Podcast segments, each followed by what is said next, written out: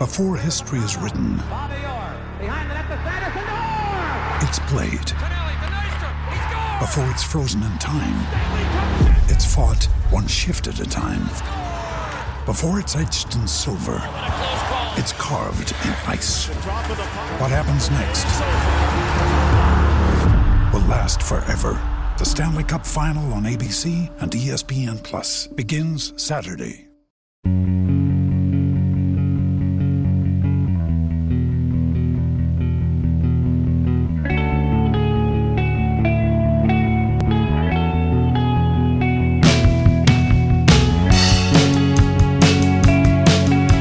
Hey, here's some good news. The Major League Baseball Players Association wants to play hardball with the owners in the year that the labor agreement is expiring. Good morning to you. Good Wednesday morning. I'm Dan Kovacevic of DK Pittsburgh Sports, and this is Daily Shot of Pirates. I do one of these every Monday through Friday morning. If you're into football and or hockey, I also offer daily shots of Steelers and Penguins as well. I couldn't start your day off better if you're a Pirates fan, and why would you be listening to this, by the way, if you weren't, than by telling you that the labor thing is already beginning to rumble. Jared Diamond, who does a fantastic job of covering baseball's business matters for the Wall Street Journal, put out an exclusive report yesterday that said, I'm going to read you the, the intro to it here. Major League Baseball wants to delay or shorten the 2021 season. It has no clear legal grounds to do so without the union's consent. The players are committed to being paid for 162 games and have no intention of making a deal that changes that. For those of you who don't follow baseball labor, and boy, I sure hope that would be the overwhelming majority of you, I'll put that into real Cliff's Notes text here for you. Baseball would love to not play 162 games for the simple reason that they know that the early portion of the season is going to have either very, very small crowds or extremely limited crowds. It could be into April, May, depending on how the vaccine distribution goes, depending on how various branches, federal, state, local governments react to how the coronavirus situation is settling itself, depending on how late spring training gets going, which is another issue because various governing factions in Arizona wrote a letter asking Major League Baseball to delay the Cactus League until there was more time for the virus to clear out of Maricopa County, which is where Phoenix is.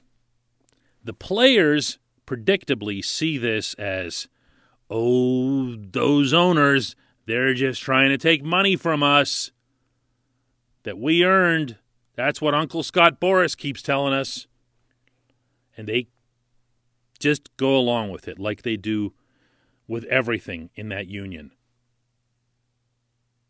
The union listens to Boras. The players listen to the union.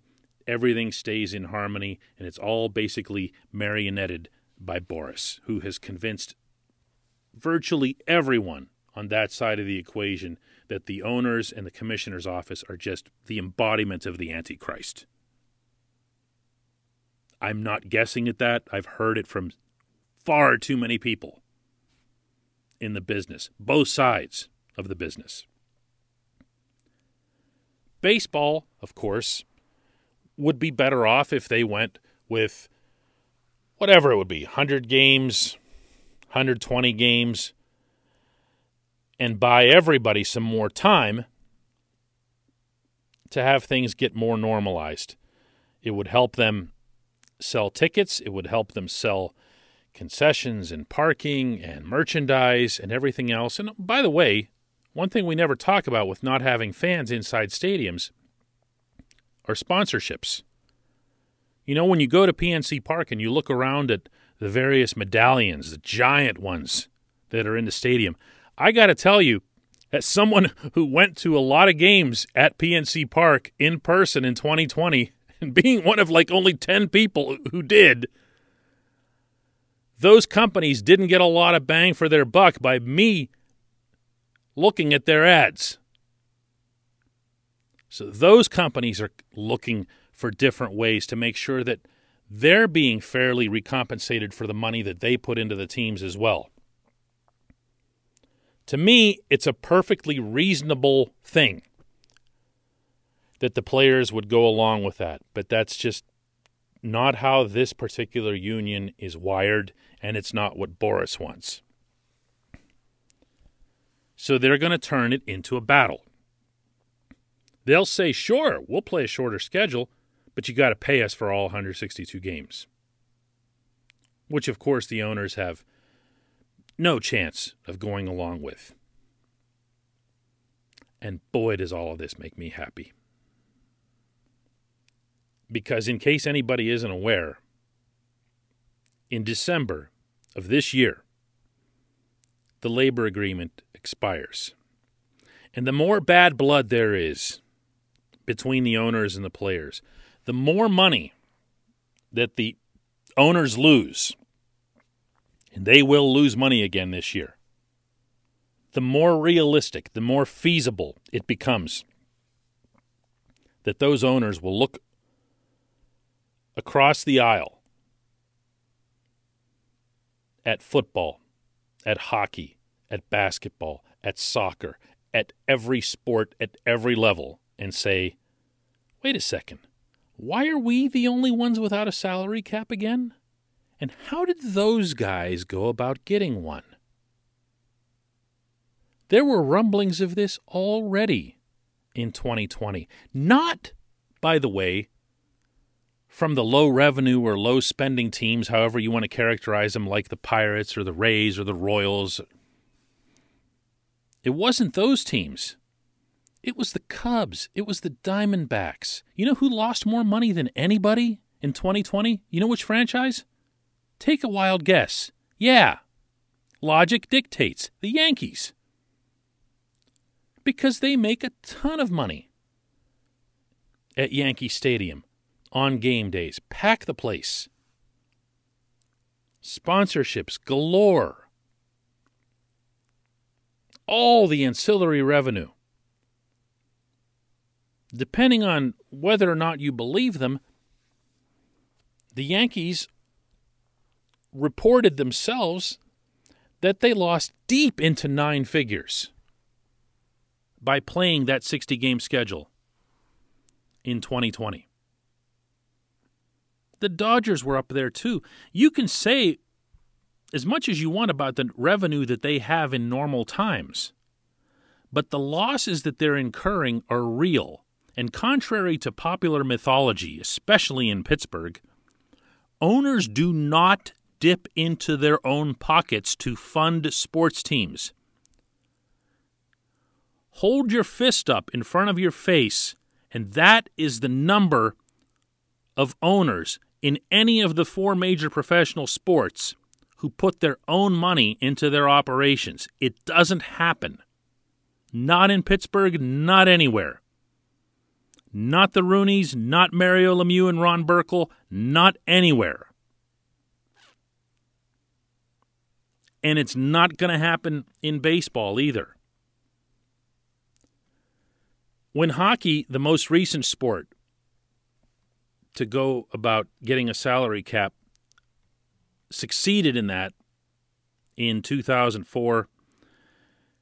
It did so not because teams like the Penguins were complaining that they just had to sell off all their players, which they did, and were playing in front of tiny crowds at the Civic Arena, which they were.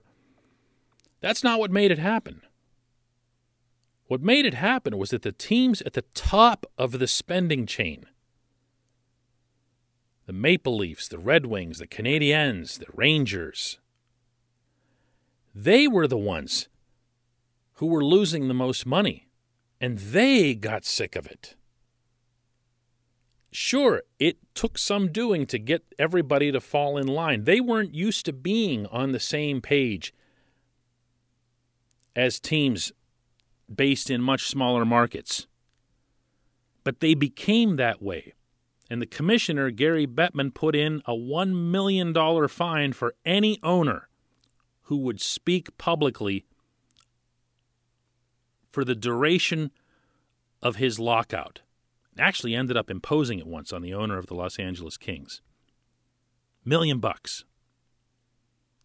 It took a year and a half.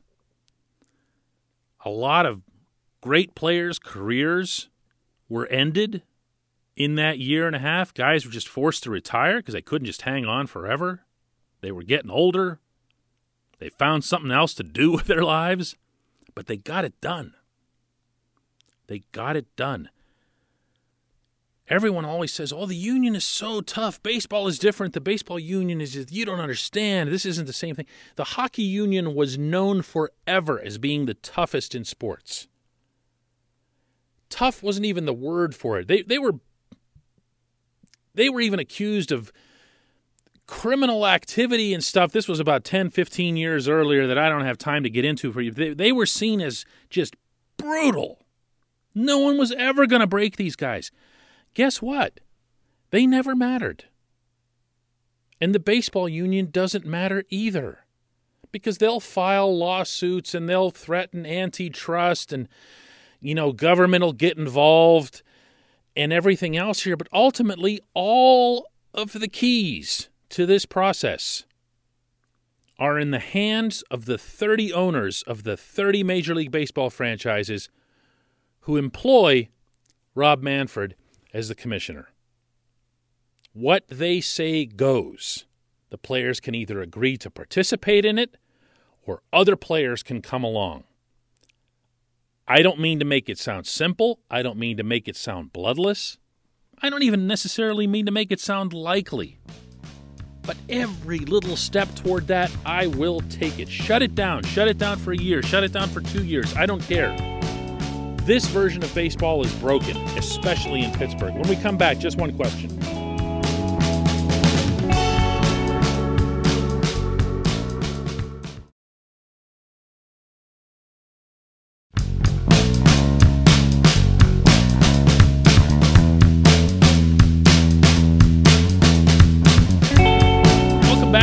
just one question. You can participate in this segment yourself by visiting DK Pittsburgh Sports. Find the article that encases this podcast and just leave it in the comment section directly underneath there. This segment of Daily Shot is brought to you by our good friends at Mike's Beer Bar. They're located on Federal Street, directly across from PNC Park. Mike has more than 500 beers on tap, including from more than 50 local breweries open for business. Stop in and say hello. Tell Mike we sent you. Mike's Beer Bar. Today's Just One Question comes from OM Bump, who asks DK, any idea on this new administrative philosophy on moving the kids through the system? Hopefully, it's not like the last one that didn't want people coming up until they would be 26 or 28 years old so that they would be controllable during their primes. Uh, first of all, this is a really good question that would entail an awful lot of explanation and analysis. And I dare say I might risk boring some people in that process. Not that your question is boring, it's terrific. So I'll try this in the short version. I've asked Ben Cherington how he feels about a player's progress through the minors, whether or not he feels or would ever feel comfortable with a fast track.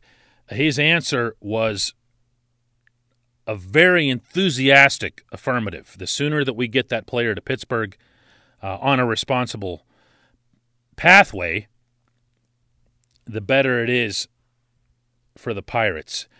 If we want to keep that player into his prime, and obviously it takes two to tango with this, we can approach that player at, at even a very young age and see what we can do about buying out uh, the arbitration years, but also maybe even a year or two of free agency.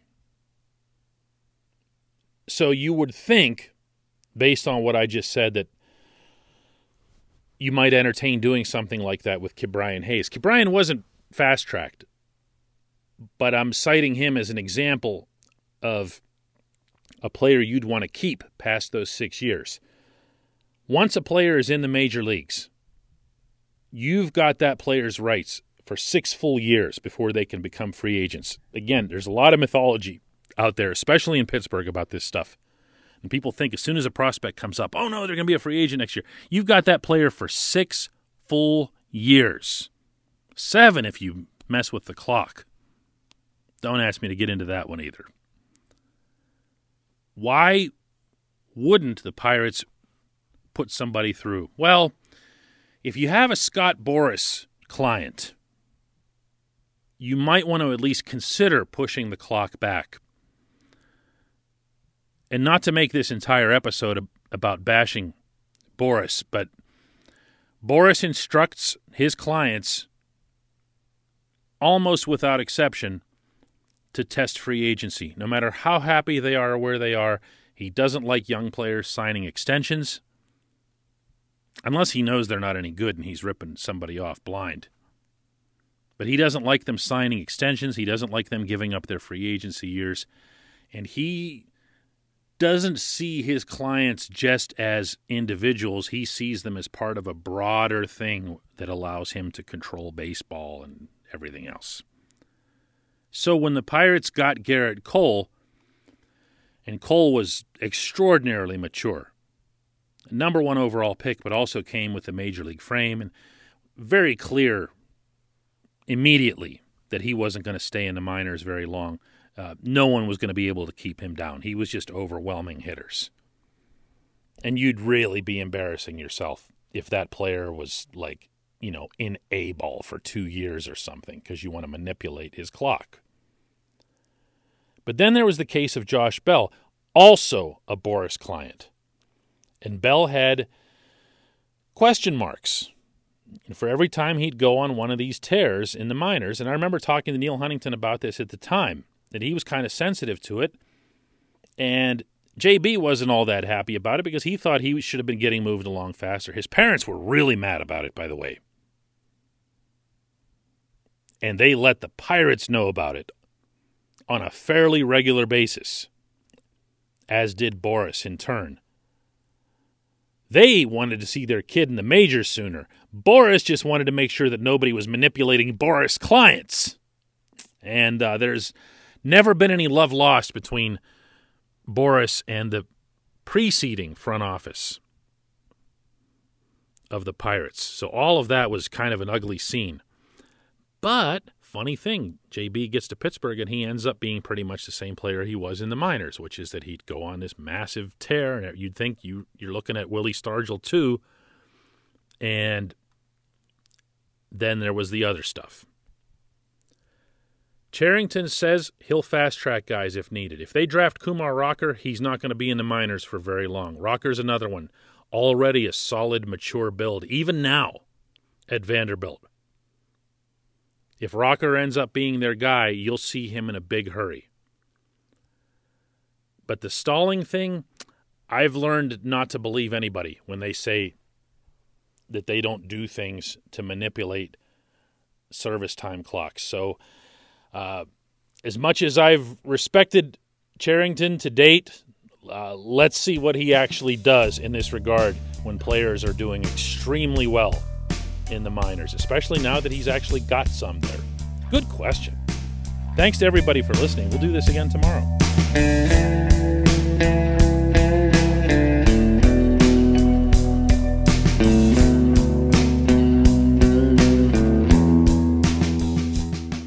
Point Park University in the heart of downtown Pittsburgh, they understand there's no substitute for real world experience and career building connections. Their innovative curriculum engages students with distinctive experiential learning opportunities. Point Park's pioneering co op program empowers qualified students to work in full time, paid positions with their corporate partners while earning college credits. Visit pointpark.edu/slash works to learn more. Career ready. That's the point. Point Park University.